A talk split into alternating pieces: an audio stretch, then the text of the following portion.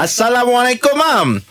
Waalaikumsalam warahmatullahi Okey, ni ada soalan daripada Nur Aziz Asma. Soalan ni macam ni, Mam. Sekiranya saya mahu menggantikan solat yang tertinggal, adakah boleh saya lakukan di luar waktu solat? Contohnya, waktu duha saya lakukan solat qada sekali. Apakah ia dibolehkan, Imam? Okey, di luar waktu solat maksudnya dia nak buat kalau waktu nak buat subuh dia nak buat waktu waktu duha. Ah, Contoh, maka diharuskan tidak menjadi kesalahan bahkan kalau kita tertinggal solat Okey, uh Allah kita disunatkan untuk mempercepatkan.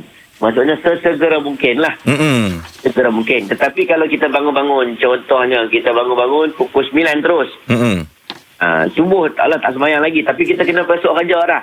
Kita boleh untuk kita pergi kerja dulu lagi pukul 11 ke ataupun time zuhur lagi nak qada boleh. Oh. tak menjadi ha, jadi qada saja saja tak boleh sebenarnya tetapi bagi orang yang memang memang dah terlepas tak apalah dia kena Mm, juga mm, qada mm. dia kena juga qada tidak menjadi syarat untuk dia qada pada waktu-waktu solat tertentu waktu duha boleh yang Mm. tak boleh ni waktu tengah oh, imam baca khutbah time tu lah kau nak qada semua tak boleh Ah, yelah. Hmm.